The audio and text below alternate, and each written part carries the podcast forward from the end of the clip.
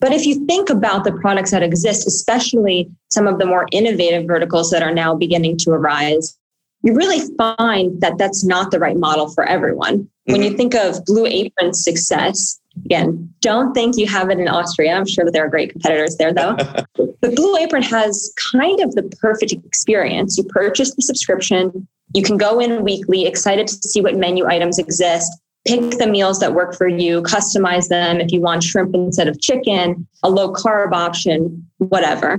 That is the experience, that level of customization and branded experience is what we want to be able to provide brands all throughout the D2C space and of all, again, verticals and revenue models.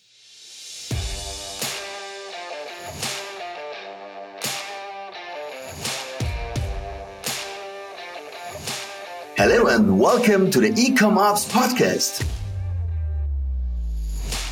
We believe that there is more than enough content focused on e commerce marketing and not enough content celebrating the real heroes of e commerce, those running the operation.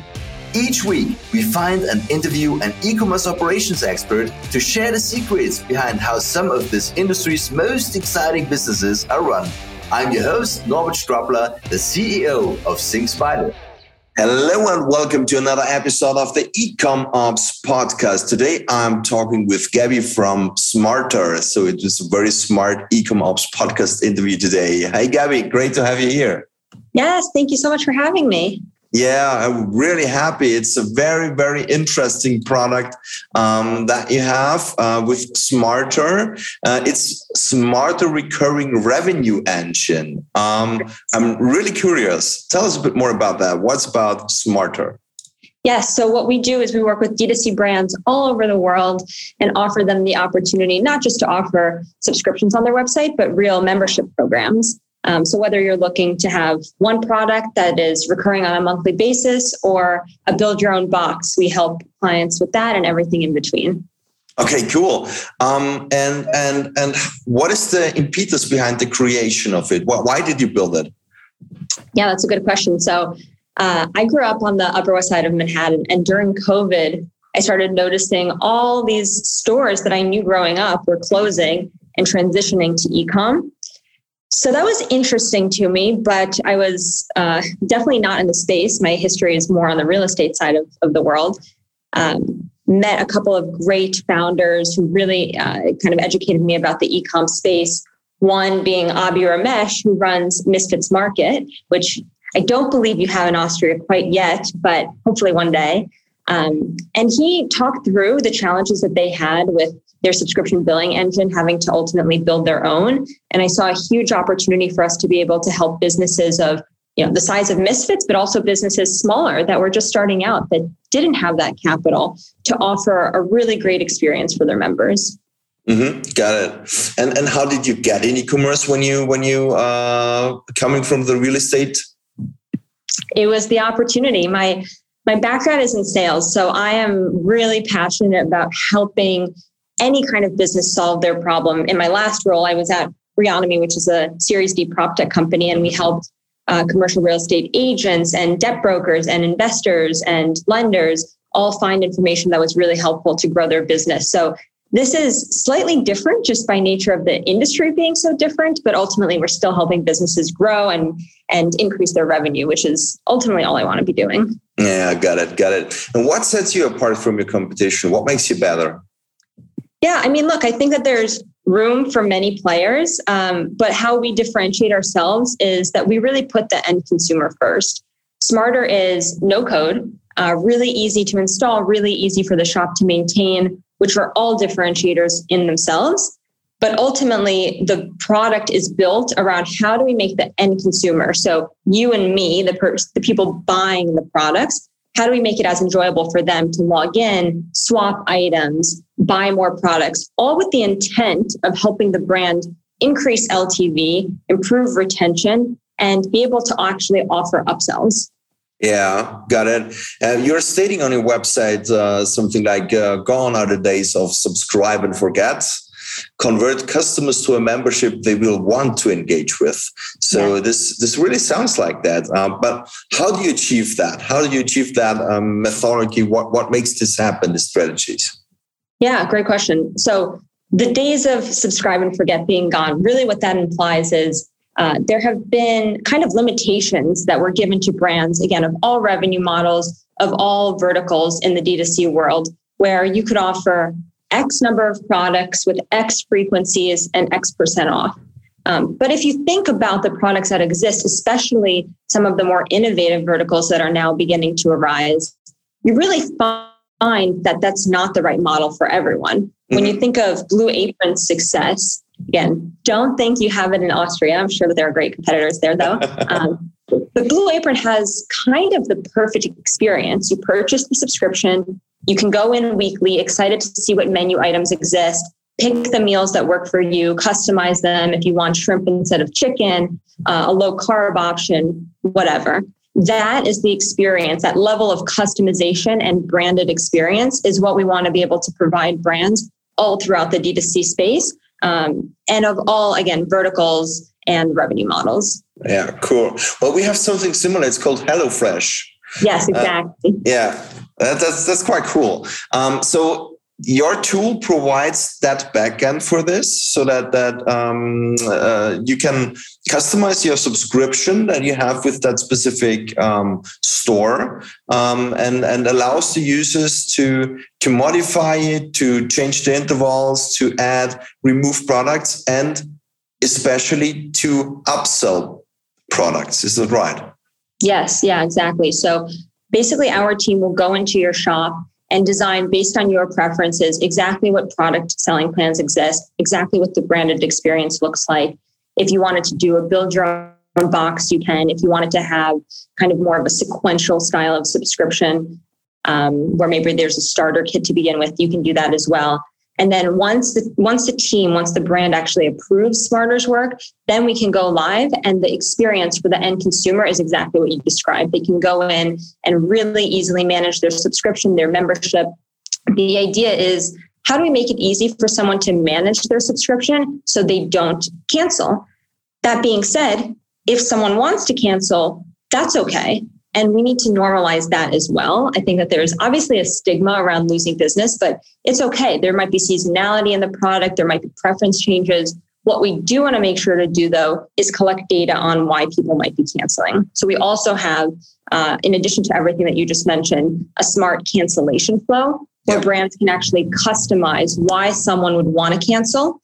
And then we actually create alternative options. So if someone said, I'm canceling because I have too much product, the prompt will be do you want to skip this order instead? Do you want to gift this order instead? And then we collect data on all of that so that even if you do lose a customer you're learning from that experience. That's very important. So have all the data at uh, the fingertips and understand why someone is not purchasing anymore why someone is uh, canceling. But tell me a bit more what, what makes the perfect uh, subscription business? What is the perfect brand? Who should do this? Yeah that's a really good question. And what's very, very cool is we have data on what works by industry. So if anyone listening to this wants to reach out and find out more specific information for their vertical, we're happy to provide that.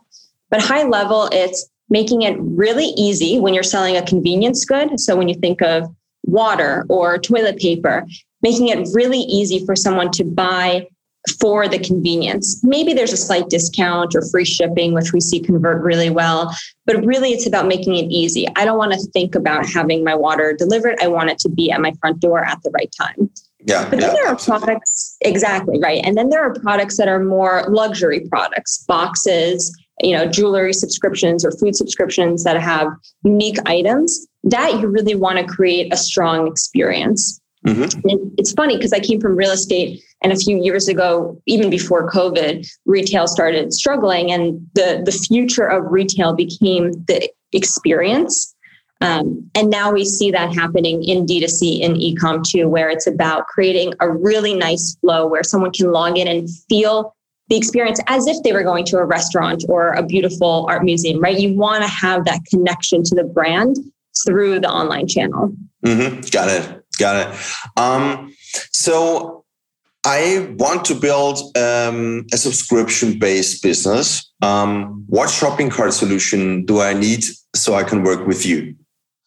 Yeah, great question. So right now we're on the Shopify ecosystem. Yeah. We go through Shopify's checkout, um, which is a great point. It makes for higher conversion and a really, really seamless flow.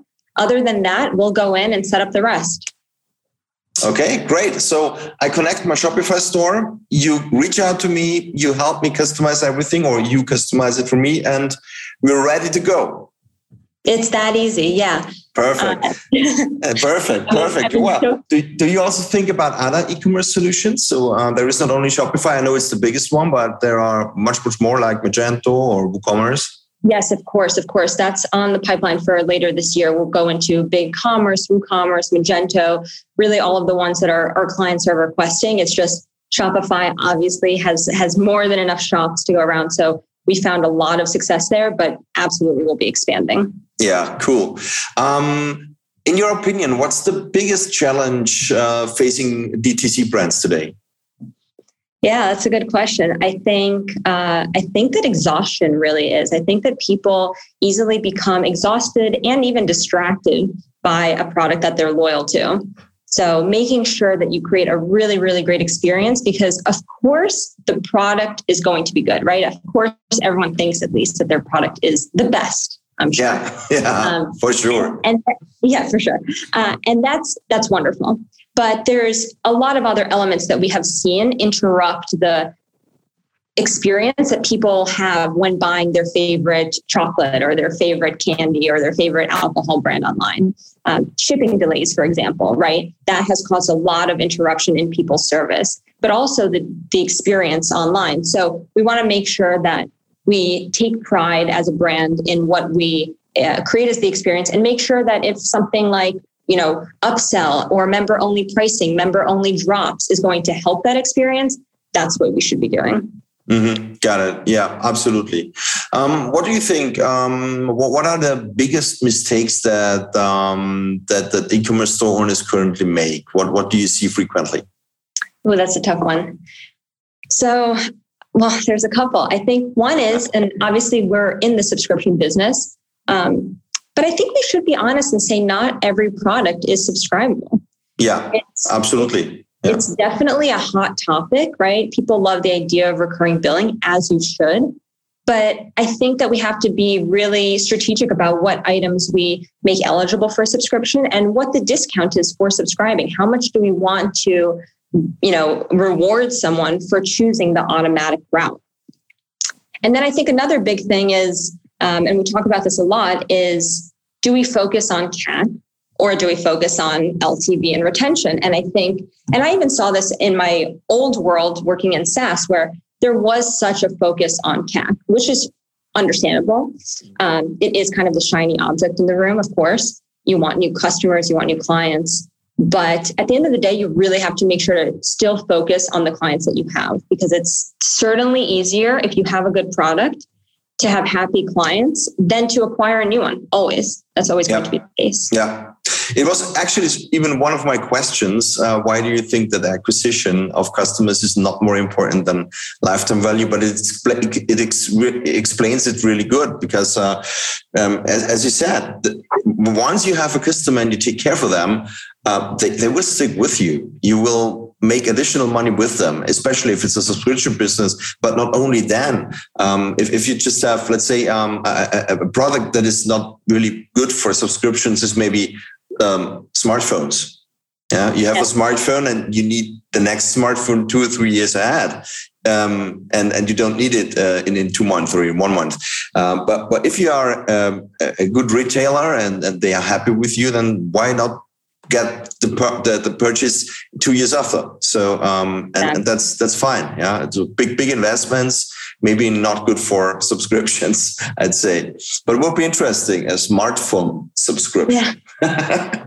well, and, and think about what the App Store has done, right? Yeah. The iPhone is obviously a one-time purchase, but then you see people obviously paying their phone bill, obviously paying for a million different apps. So that really is a subscription business. It really is. And by the way, the other thing that we haven't even chatted about is those subscribers, if they're happy and they're retaining, they're not just, uh, you know, paying for their subscription. They're going to be referring their friends and family to your product. They're going to be leaving positive reviews, writing blog posts about your product. So it's definitely more than just the LTV of that one person for sure. Yeah, yeah, absolutely. Um, how important is automation um, for your company and for your customers?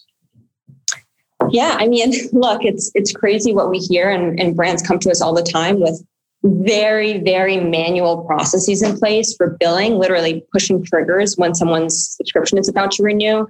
Um, we have people with a lot of complexity around fulfillment and the 3PLs that they use. I think there's, you know, technology is obviously the best it's ever been, and let's use it to really make your business as efficient and as seamless as possible because I really cannot imagine how stressful it must be when someone's, you know, packages are lost or yeah. uh, payments don't go through.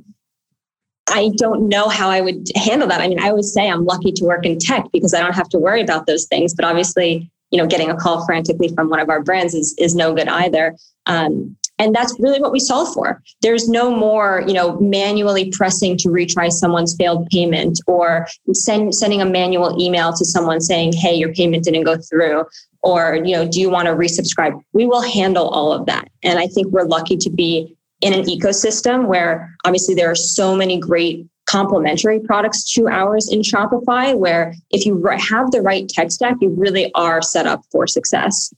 Awesome. Yeah, um, I, I, believe that's that's that's really a, a, very good environment. How do you handle that um, that billing part? Um, you said that um, the, the, the, the billing actually or the, the reminders are done via your software. Are you the um, uh, connected to the PSP directly, or is Shopify the PSP? Can the user choose which PSPs they use, or um, are they connected to to specific ones? Great question. So one of our main main focuses is to make it as secure of a process as possible. So your payment processor is still physically doing the transaction. So everything stems from the same source, which is the same place where your one-time purchases, for example, would go through. What Smartrr does is it automates and, and you can really customize this flow, what time of the day you want someone to be billed, how you want someone to be notified of that uh, transaction. And basically, what we do is make that process automated, even if there's an error, someone's address was invalid or their credit card failed or their email bounced back, whatever it is, we want to make sure that your CS teams ultimately are, are saving time, not having to work through those issues. Okay, that's very important. Yeah. Because I think I think when when you have a subscription business and you need to still monitor payments or still um, um, uh, reach out manually, this is uh, a, a, a, game stopper. Yeah, and, right. and, that's that's really important to have that automated. So um, the orders of of those um, uh, uh, subscriptions still appear in Shopify, or do they only appear then in your software and your channel?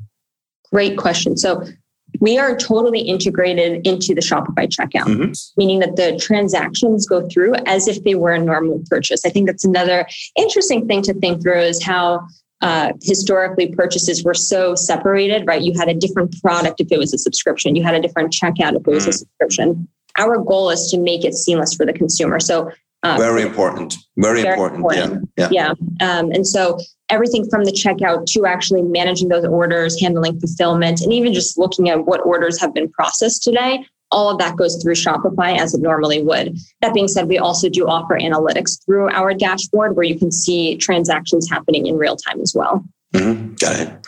Yeah. Um, I think what be very interesting uh, would be to know. Um, I, I, know we talked a lot about similar things already, but um, do you have two or three quick wins for e-commerce store owners? When should I um, start a subscription business? What should I consider? What What are my big my my three? Let's say two or three quick wins. Yeah, that's a great question. And I, and I think that they're all pretty easy to do. Um, I wish we saw more of these. So I think one is making a splash. When you launch subscriptions let your let your database know right? Whether it's existing customers repeat customers or just people even that you have contact info from or through marketing efforts. Let them know that you have a really great membership program. Um, make a big splash. The second thing is make sure that you have reasons why someone should subscribe. And ideally it's not just for the discount whether you're doing a convenience good, like we said earlier, something like, you know, toilet paper, or if it's more of an experience, either way, you really want to have reasons why someone should enjoy the subscription or quote unquote membership. Free shipping is a very common one that I think people miss sometimes, really improves the, the conversion there. Um, it could be a free gift on your sixth order. It could be a free birthday gift. It could be a free goodie and a welcome note in your initial purchase but really make it make it a strong reason why someone should want to benefit from from subscribing and make that clear on the product page. Don't just have subscribe and save versus one time purchase. Show what the benefits are. That's good. What do you think about limitations? Like what? Um, when you when you when you have have the possibility to um, make limited editions of your products and you put that as as a benefit? Great point yes so that's one of the things that Smartrr does. We have uh, this portal that's totally branded where the consumer can go in to manage their subscription. In that portal, you can actually have products that are only available to members. You can also make it a member marketplace where because you're a member, you receive, let's say, 10% off any additional one time goods that you purchase or subscriptions that you purchase. But that's a great point. I think um, we work with a lot of brands actually that are now starting to do this, where you see you know, for October, for Halloween, we're going to be doing limited time flavors and drops, but you have to be a member in order to receive those goods. I think it's a very, very cool marketing idea. Yeah, I, I also believe that limitation was always a good um, uh, a good thing. Uh, is it uh, in uh, sales campaigns when you have the deadline in uh, two or three days? Uh, and you see that the purchases are increasing that time frame. Um, if it's uh, limited editions for printings um, on, on textiles, so that you just have that specific um, um thing. And yeah, subscription really allows you to play with that. I think. Yes. Well, scarcity is as old as time. I mean, you know, there's there's a Trader Joe's that I go to, and Trader Joe's is king of scarcity because they have limited time drops of every item. And I went in the other day, and they they have Bamba normally, which is an Israeli peanut butter snack. They just released Bamba that has hazelnut inside of it. Yeah. And I literally saw people putting 30, 40, 50 bags in their cart running, running to the checkout people were like yelling at the at the workers of Trader Joe's saying, "We need more Bamba. We need more Bamba." I mean, that is crazy, right? So that's really crazy. That yeah. Can, yeah. So to the extent that you can use scarcity to help your business, yeah, I mean, I think it's a great marketing strategy. Yeah, it's like Apple does actually. So every exactly. time a new iPhone comes out, exactly, the same thing. And by the way, when I was you know, this was, uh, I'm not, I'm not going to age myself, but many moons ago, uh, one of the first releases, I stood online in the heat for like six hours outside of an Apple store in New York. So oh, yes, i I've, I've fallen victim to Apple's poise for sure. That's great. Okay. Um, let me ask you the last question for today. Um, who has taught you the most about e-commerce in your career? I mean, I'm gonna go, I'm gonna go cheesy here and and, and say our clients. Every day I learn from brands all day what has worked, what hasn't worked, what challenges they have. And everyone comes with such a unique perspective. You have first-time entrepreneurs who are new to ecom, who have such innovative ideas. You have you know legacy pros in the ecom space that have been running companies for a long time and i think just really accumulating the data that everyone provides us is the best the best teacher. It's amazing. Yeah. Yeah, yeah. Clients always are very good teachers, especially for tech products and in e-commerce. Anyway, you learn so much.